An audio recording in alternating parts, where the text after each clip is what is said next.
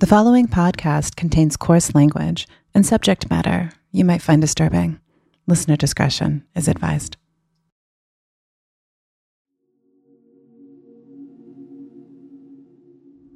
The world of the paranormal is fascinating. Like many of you, I'm addicted to the scary stuff, drowning in cult classics and campfire stories. It's a culture, and an infectious one at that, leaving you wanting to experience something of your own. It can lead you to dive deeper, ghost walks, and paranormal investigations. You can expose yourself to parts of this world that are uninvited. They may be looking for you as hard as you're looking for them. For Leann, that nightmare became a reality. This story could scare the pants off of avid horror fans, so hold on to your hats. This is a creepy one.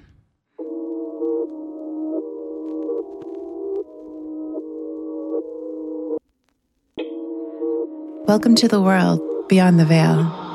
This is Geist.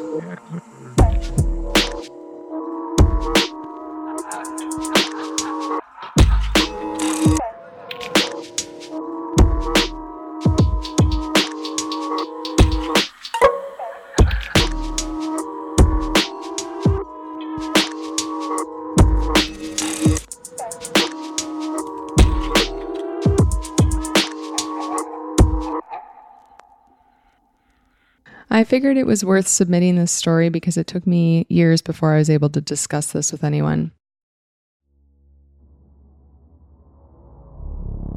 I always heard that you shouldn't really dive into dark matters because it would give evil purpose. I had no clue what that meant. As a child, you're just innocent. You don't really know that when you do these things, you could stir things up or invite things in. I felt that I was never going to be able to speak about what was happening to me strictly because people don't necessarily believe in these things and they think you're lying, they think you're crazy, and sometimes you honestly do feel like you are crazy. Really didn't want to talk about it because I felt like when I did that, I was going to allow whatever was torturing me for so many years to win and gain power and continue to torture me even more was never afraid of ghosts. I thought they were just people that were struggling to pass over, and you heard in the movies they just had unfinished business. Um, so eventually they would pass over once they completed whatever they needed to do here. A few months back, I received an email from Leann. She had written a multi page document carefully outlining her entire experience. After reading it, I was pretty shocked. I've never personally ever met anyone that's gone through what she's gone through. She's a pretty strong lady, and she hopes that her story can help others out there. Her ghostly experiences started out young when her family moved to an old farmhouse, which really sparked her interest in the paranormal. When I was in grade six, we moved out to the country, out in Caistor Centre, Ontario. And I always felt some sort of presence in that home. As a kid, I had a lot of nightmares. I was really scared of the dark. I had a teddy bear and I would play a game with him before I went to bed every night just to try to think of something happy and you think it'd be crazy, but I, I just had this one game I just loved to play with my bear and make sure that uh, I did it until I got tired and then would just go to sleep. I remember my room uh, faced our backyard. It was about two acres, and I at night could never look out my window because I always felt like there was something there. As a kid, I thought maybe I was going to get a visit from a dog or a cat or a rabbit, just hoping to see anything that you missed. Leann's childhood perception of the afterlife changed once she witnessed the real thing. During the night, I woke up and I walked into the hallway, and things in the hallway were moving from one side of the room to the other. The pictures on the wall, there was a laundry basket, and the laundry basket would just slowly go from the left side of the room to the right side of the room. Leann told her mother. In the morning, she said those things were always in the same spot, nothing moved. So, again, you don't really know Leann let it go Until one morning she came downstairs and noticed that her mother was struggling with something. One time in this house, I could tell in the morning that my mom was bothered by something. She was extremely quiet, and I asked her if she was okay, and she just didn't want to tell me. She said, Everything's fine, don't worry about it. Eventually, she decided she was going to let me know, and she told me not to be afraid. She said every night when she went to bed, there was a woman standing in her doorway, and she would just cry, and she would cry for hours through the night. My mom would just ignore her and go back to sleep, but when she would wake up, the woman is still there, still crying. She said she didn't seem like she meant any harm. She wouldn't move. She would just stand there and sob uncontrollably every single night.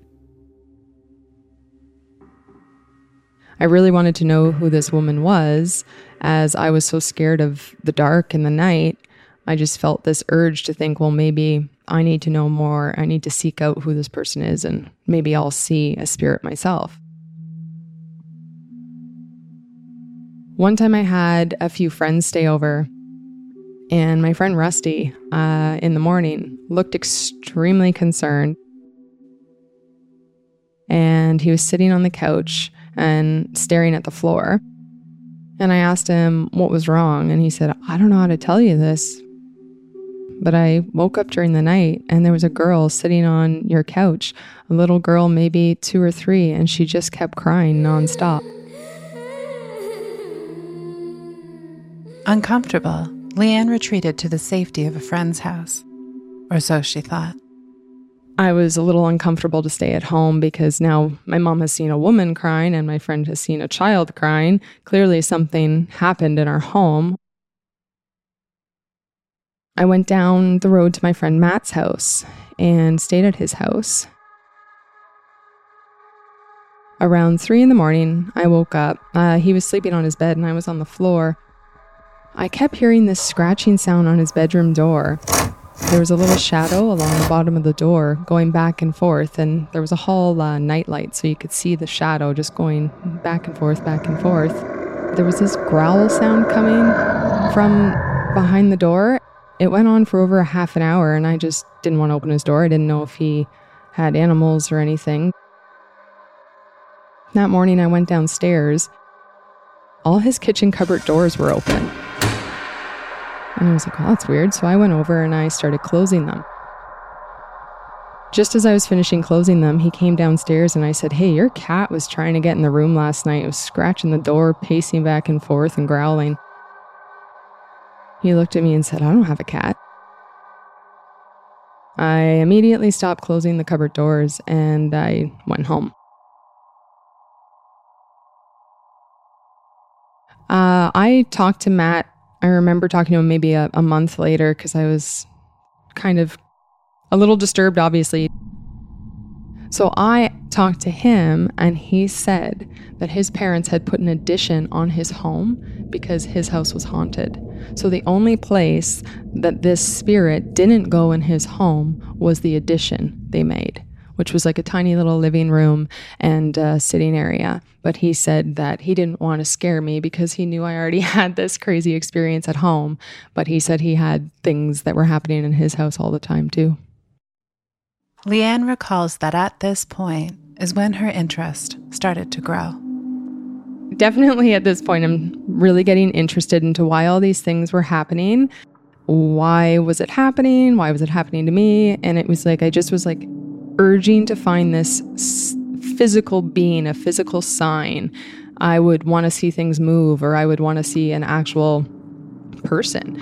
So I just got a little more invested than I probably should have at this point. I decided to start exploring with my friends when I was in my late teens. Um, I dabbled with a Ouija board once. A friend of mine had told me about haunted tours with the Hamilton Paranormal. They did haunted walks in a bunch of different areas around Hamilton. So I was like, well, that sounds interesting. You're getting to learn history. You can hopefully see something. You're allowed to take pictures.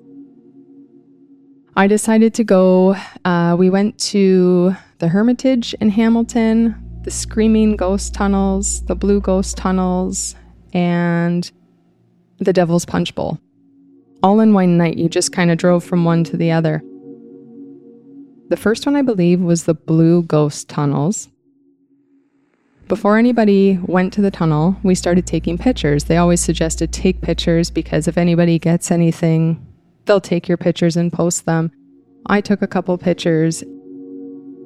In between stories, Leann reviewed her photographs. And to her surprise, I saw this man in a red plaid jacket with silver, silver hair, but he faded out at the legs. His legs were almost non existent in the picture, and he was right up against the wall, just facing the wall. I thought that's pretty cool, but uh, I did not go into the tunnel because I was a little hesitant. The next thing we did was the screaming tunnel. Same thing, before anybody went in, we started snapping pictures. And again, Leann reviews her photographs.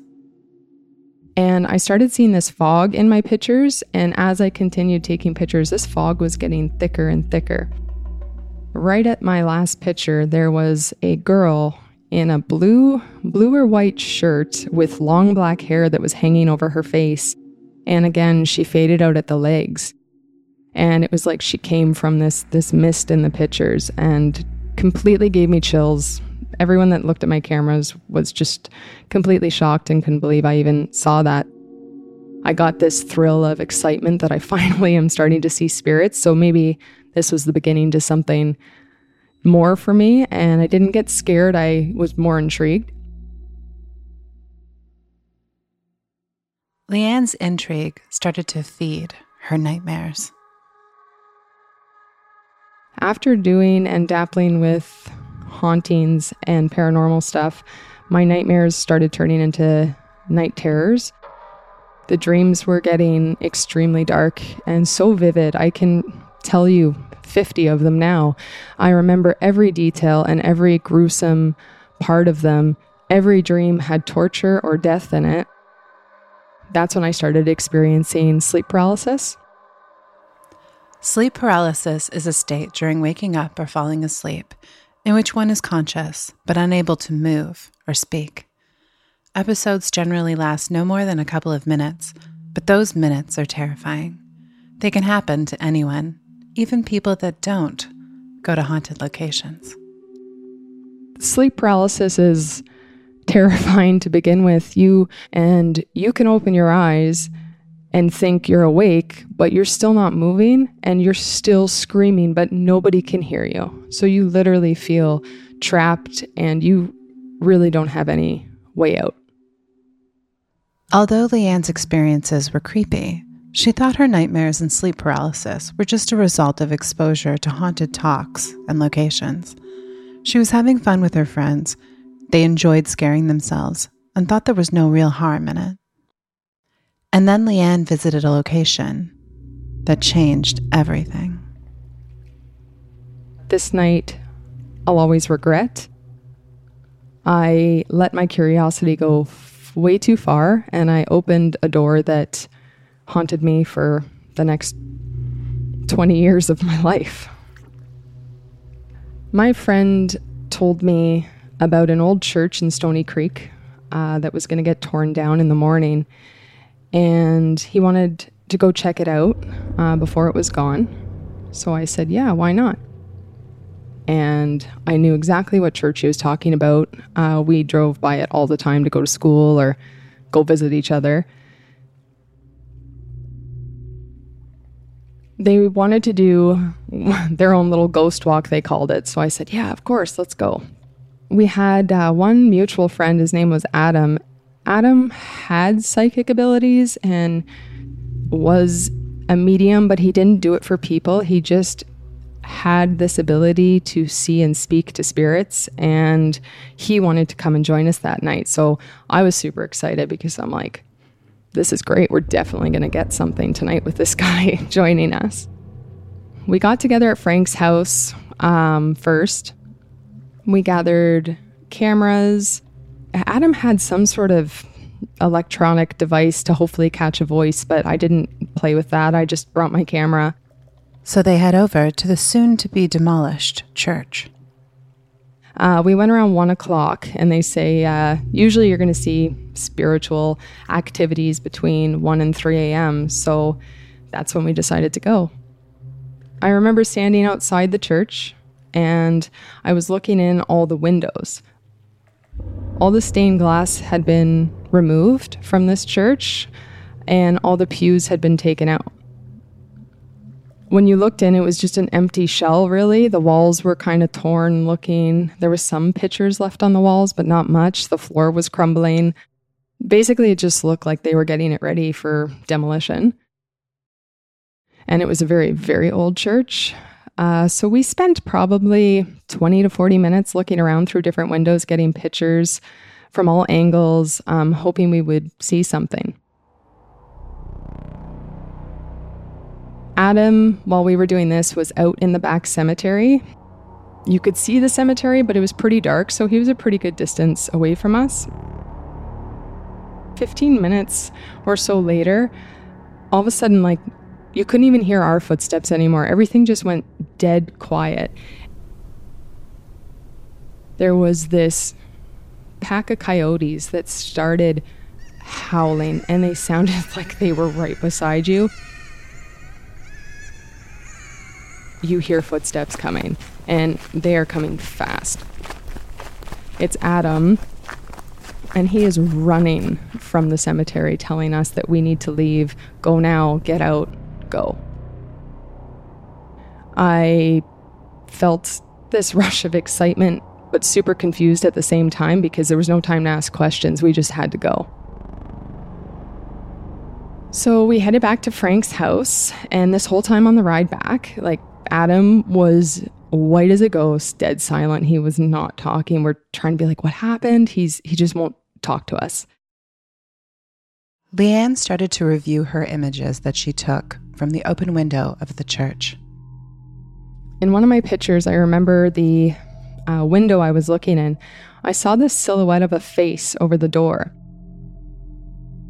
And it's like that typical horror movie image where you see fingers come around the door and then the head pulls its way through. It was that exactly that. This person was just holding the door frame and peeking around, but they were looking directly at me.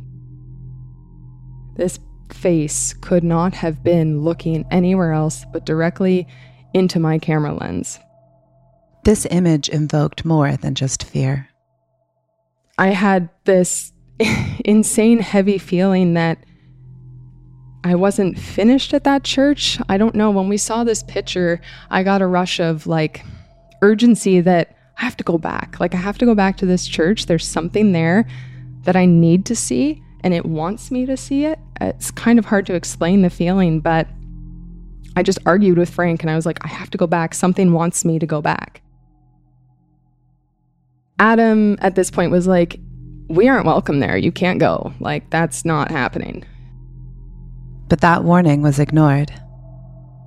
So Frank's like, Yeah, I'll go with you. Now it's maybe 3 a.m. or so.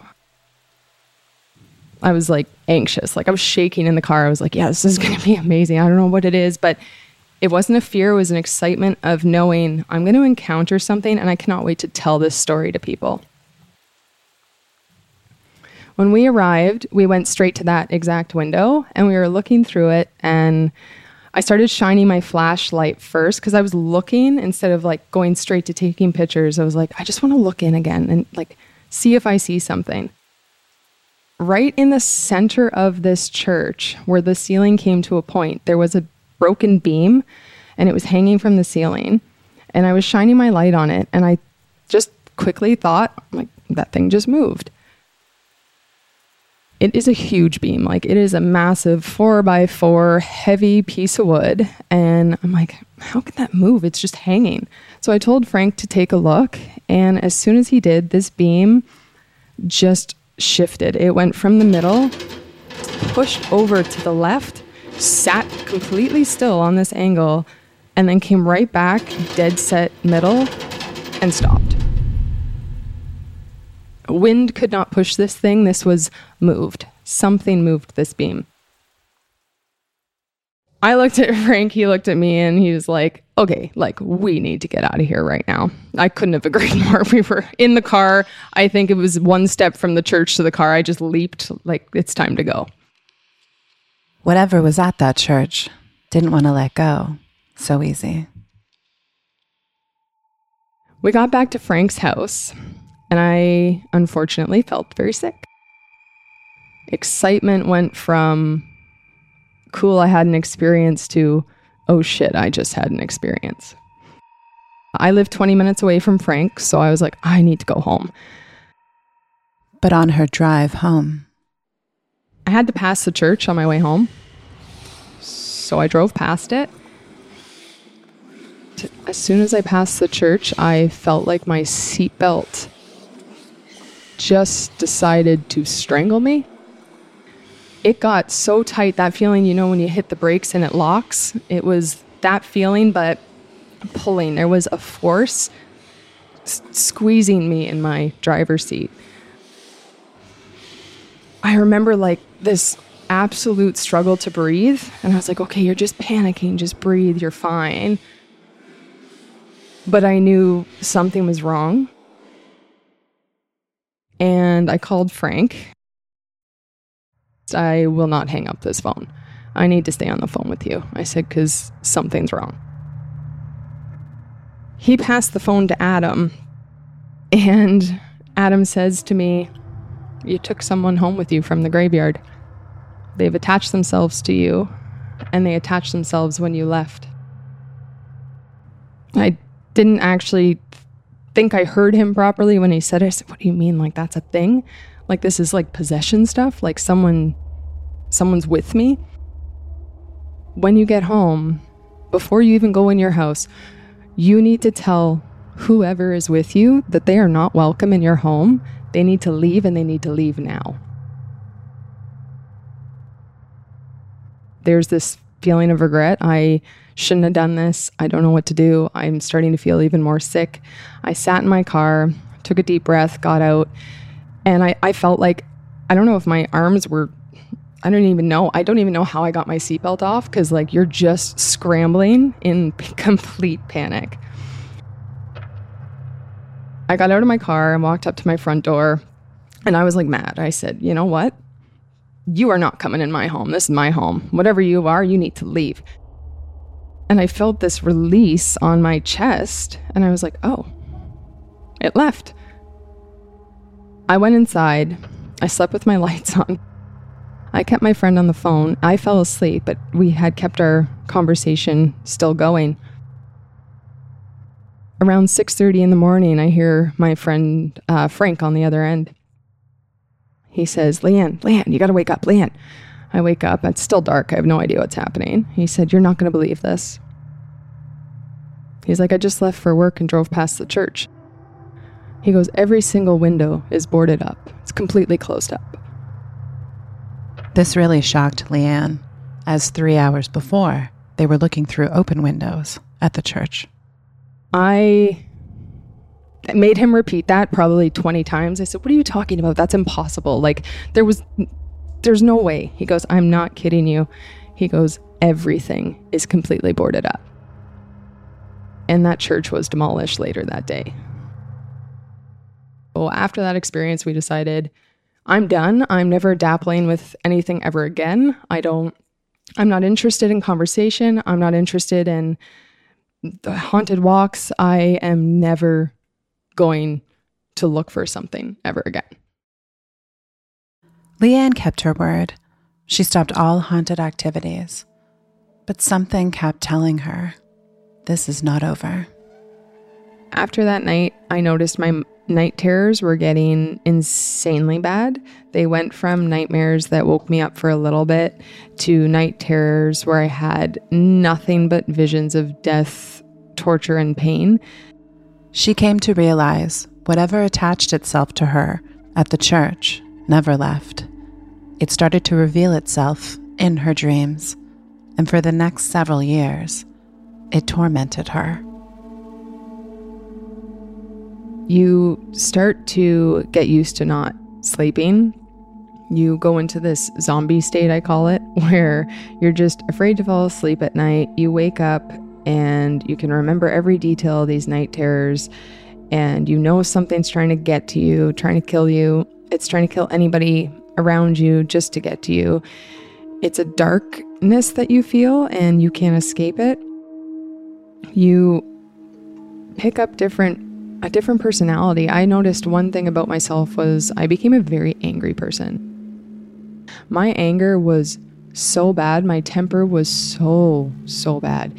Uh, the littlest thing could set me off. And I don't know if it was just because I was so tired and exhausted, but it was at work, it was towards friends, it was in my relationships.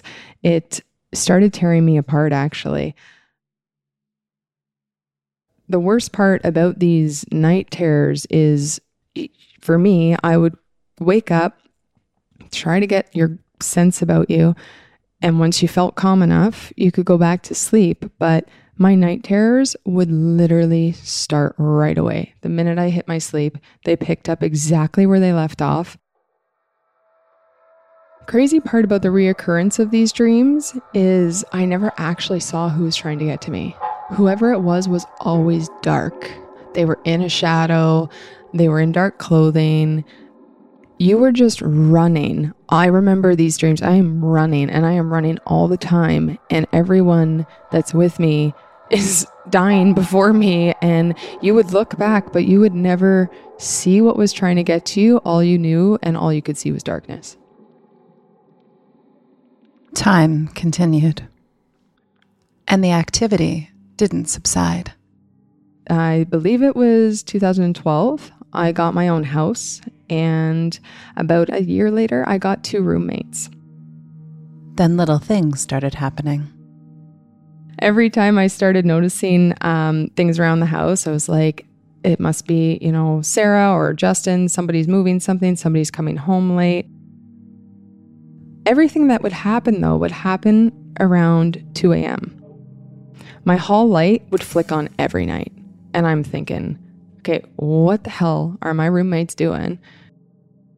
Eventually, I just shut my bedroom door, and you would just see it under the door go on, and it would go off. So I'm just thinking, okay, they're coming home from a friend's house or from a night shift and coming upstairs. That's all I would chalk it up to. Uh, my bedroom was above the garage door, and I would hear it go up, and it would wake me up, and I would hear it go down. And I remember saying to my roommate Justin, I said, you know, it, giving him hell. I'm like, listen, come through the front door. I'm above the garage. I don't want to hear this open and close. After confronting Justin, Leann came to learn that it wasn't something he ever did. He said he did it once or twice. It didn't account for all the times that she had heard it. And I heard that garage door open multiple times. And when I think about it, it's kind of funny because when he did it, the garage door would open, he'd go in the garage, he'd have a smoke, he'd be in there for a while, he'd shut the garage. When it wasn't Justin, my garage door would open, and you'd hear it go up for a couple seconds, and then it would close. So it wouldn't even be enough time for a person to get in your garage. So that was a little interesting. I I started just as the light, just ignore it. If it's not causing me harm, I'm not going to feed into it. I would hear cupboard doors in my kitchen open and close too, and I asked my roommates about that, but they said that wasn't them getting food during the night or anything. Uh, so again, it was not causing me harm, just ignore it. But then something happened that Leann had a hard time ignoring. My roommate, Justin, used to be uh, the singer in a metal band, and I gave him my iPod dock that had two speakers, and he would keep it in the bathroom on top of the cabinet that was above the toilet. Often I would hear him blaring his music and practicing his vocals, and I actually didn't mind this at all because I used to love to go and listen to him in his jam room when I was a teenager. around 2:15 or 2:30 in the morning. I woke up with the biggest fright I think I've ever experienced in my life. there was this blaring, blaring music so loud that literally my skin was vibrating. And I could feel every beat of the bass, and my heart was just pounding. And it was the most satanic death metal music you could imagine. Wanted to go and strangle my roommate, thinking, What the hell are you doing playing this music this early in the morning? I yelled his name over and over, and obviously, like, couldn't hear me. The windows were actually shaking. It was that loud. I got up and I walked down towards the hall to the bathroom where the iPod dock was, ripped the door open, expecting to see Justin there. No Justin. Just the iPod dock blaring this demonic music. I look at the iPod dock and there's no iPod on it. I did a double take and I just stared at it. I ripped it right off of the cabinet and unplugged it and threw. I remember just throwing it into the sink. But I knew that that music felt like something was trying to communicate with me. And whatever it was, was the purest form of evil. I never wanted to reach out for help because I didn't want to give this paranormal, whatever it was, evil spirit, any power over me. So I didn't want to talk to it. I didn't want to say anything. I just chose to ignore it. Again, you don't talk to people about it because people don't perceive these things well. They just think because it's never happened to them, it can't be true, or you're just crazy. And the hardest part is you don't know how to make it stop.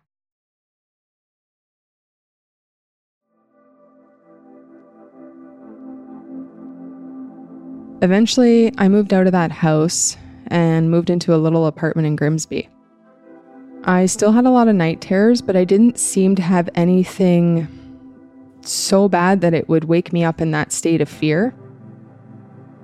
Met someone about a year later, and as we got to know one another, I began to share with him all these all the weird things that happened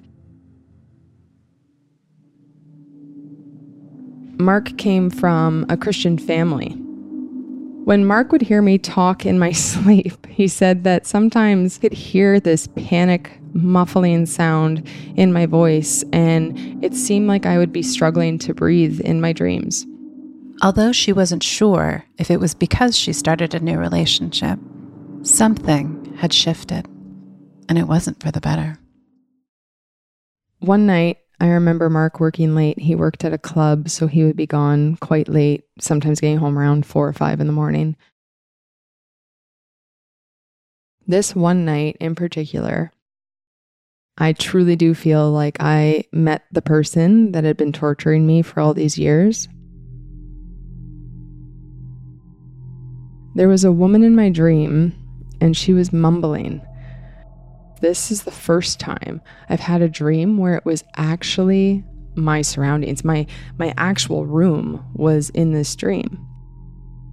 So in my dream, she was sitting in a chair in my room. She had long hair hanging down over her face, and she was in a white tattered gown. She looked cold and very old. Her skin was wrinkly and she was mumbling, but she sounded so stressed and actually really sad. I felt a fear about this woman, but I felt this curiosity that I had to go and see if she was okay.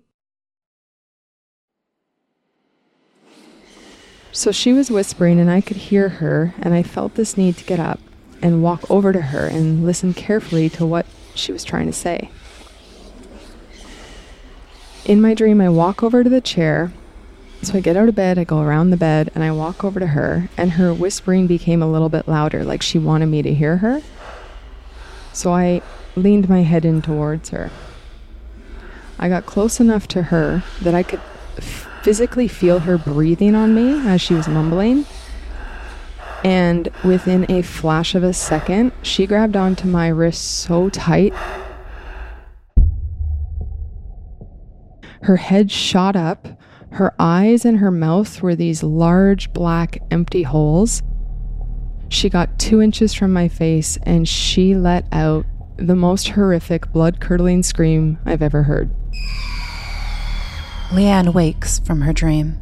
At the exact moment when she screamed, I sat up in my bed, I looked at that chair in my room, and she was there. She got up and floated right over my bed, grabbed my wrist, and continued to scream in my face. This entity was now floating above her. I felt my heart beat so fast, but I was paralyzed with fear. I couldn't move. Finally, was able to let out a scream. We were screaming in each other's faces. I finally got the fight in me to just shake free from her grip, and I reached over to flick my side table lamp on, and she was right there. This woman was as real as anything I've ever seen. She floated right back to the chair, sat down, and then just disappeared.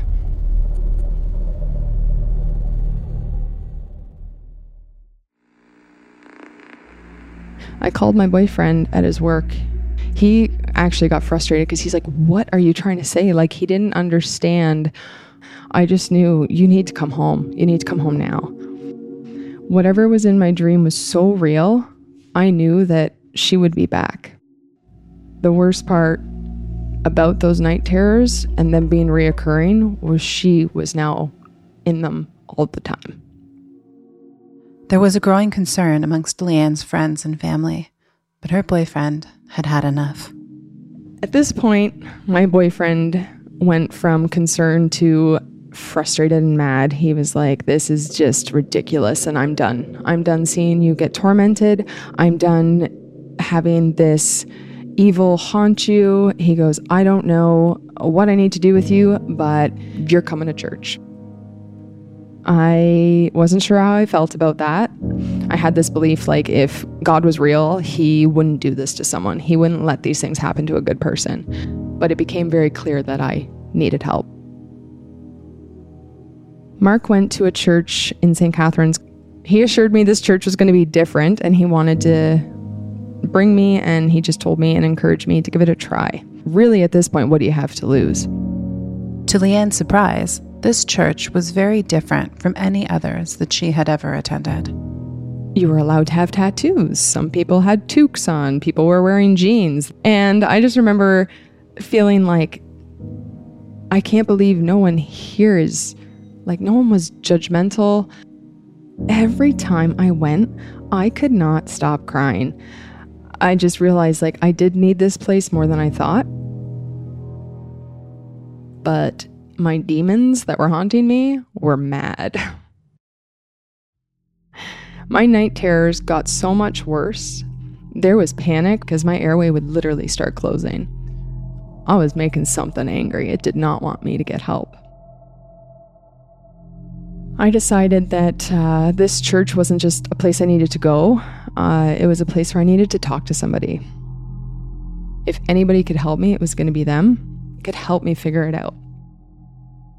Leann's pastor's name was Mike, and he solicited help from other members of the church.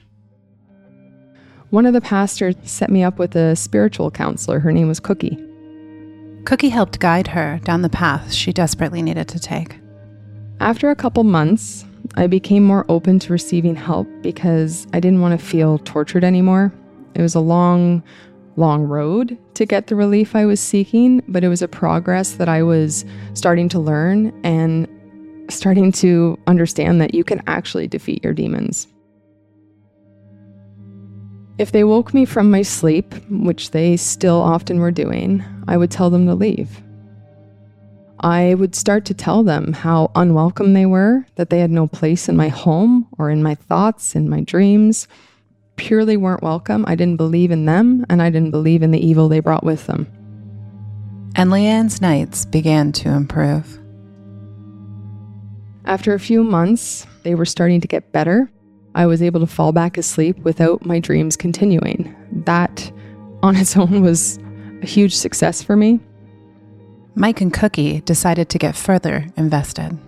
They decided they needed to come to my home and bless me in my home. They went into all the rooms that I had issues in and blessed them with prayer. They also asked me if I had anything in my home that could have evil attached to it. I never thought about that, but I'll go through stuff and get rid of things, maybe pictures from my haunted walks. Maybe those had things attached to them. I never thought about it. The cameras that I took pictures with, never thought about it. Any books, anything that seemed dark. So anything I had, I got rid of. After this day, my night terrors continued, but I felt I was more in control and I was able to wake up confident. Instead of scared, getting mad is a big difference. I was able to wake up and be like, oh no, get out of here. And I'd be able to go back to sleep. They felt that there was one last piece of the puzzle missing. Mike and Cookie made a suggestion to me that I never would have thought of on my own. They asked if I would get rebaptized. Again, what do I have to lose? I'm going to do it my day came, and uh, Mike decided he was going to be the one who was going to baptize me. Right before he leaned me back to put me under the water, he said to me, Everything that has tormented you for your entire life will be left in this water, and you will be coming up brand new. And when I came out of that water, I cried for like five to 10 minutes after it, but it was like such a relief. I just felt like finally people have been able to help me. This is just a, this is crazy.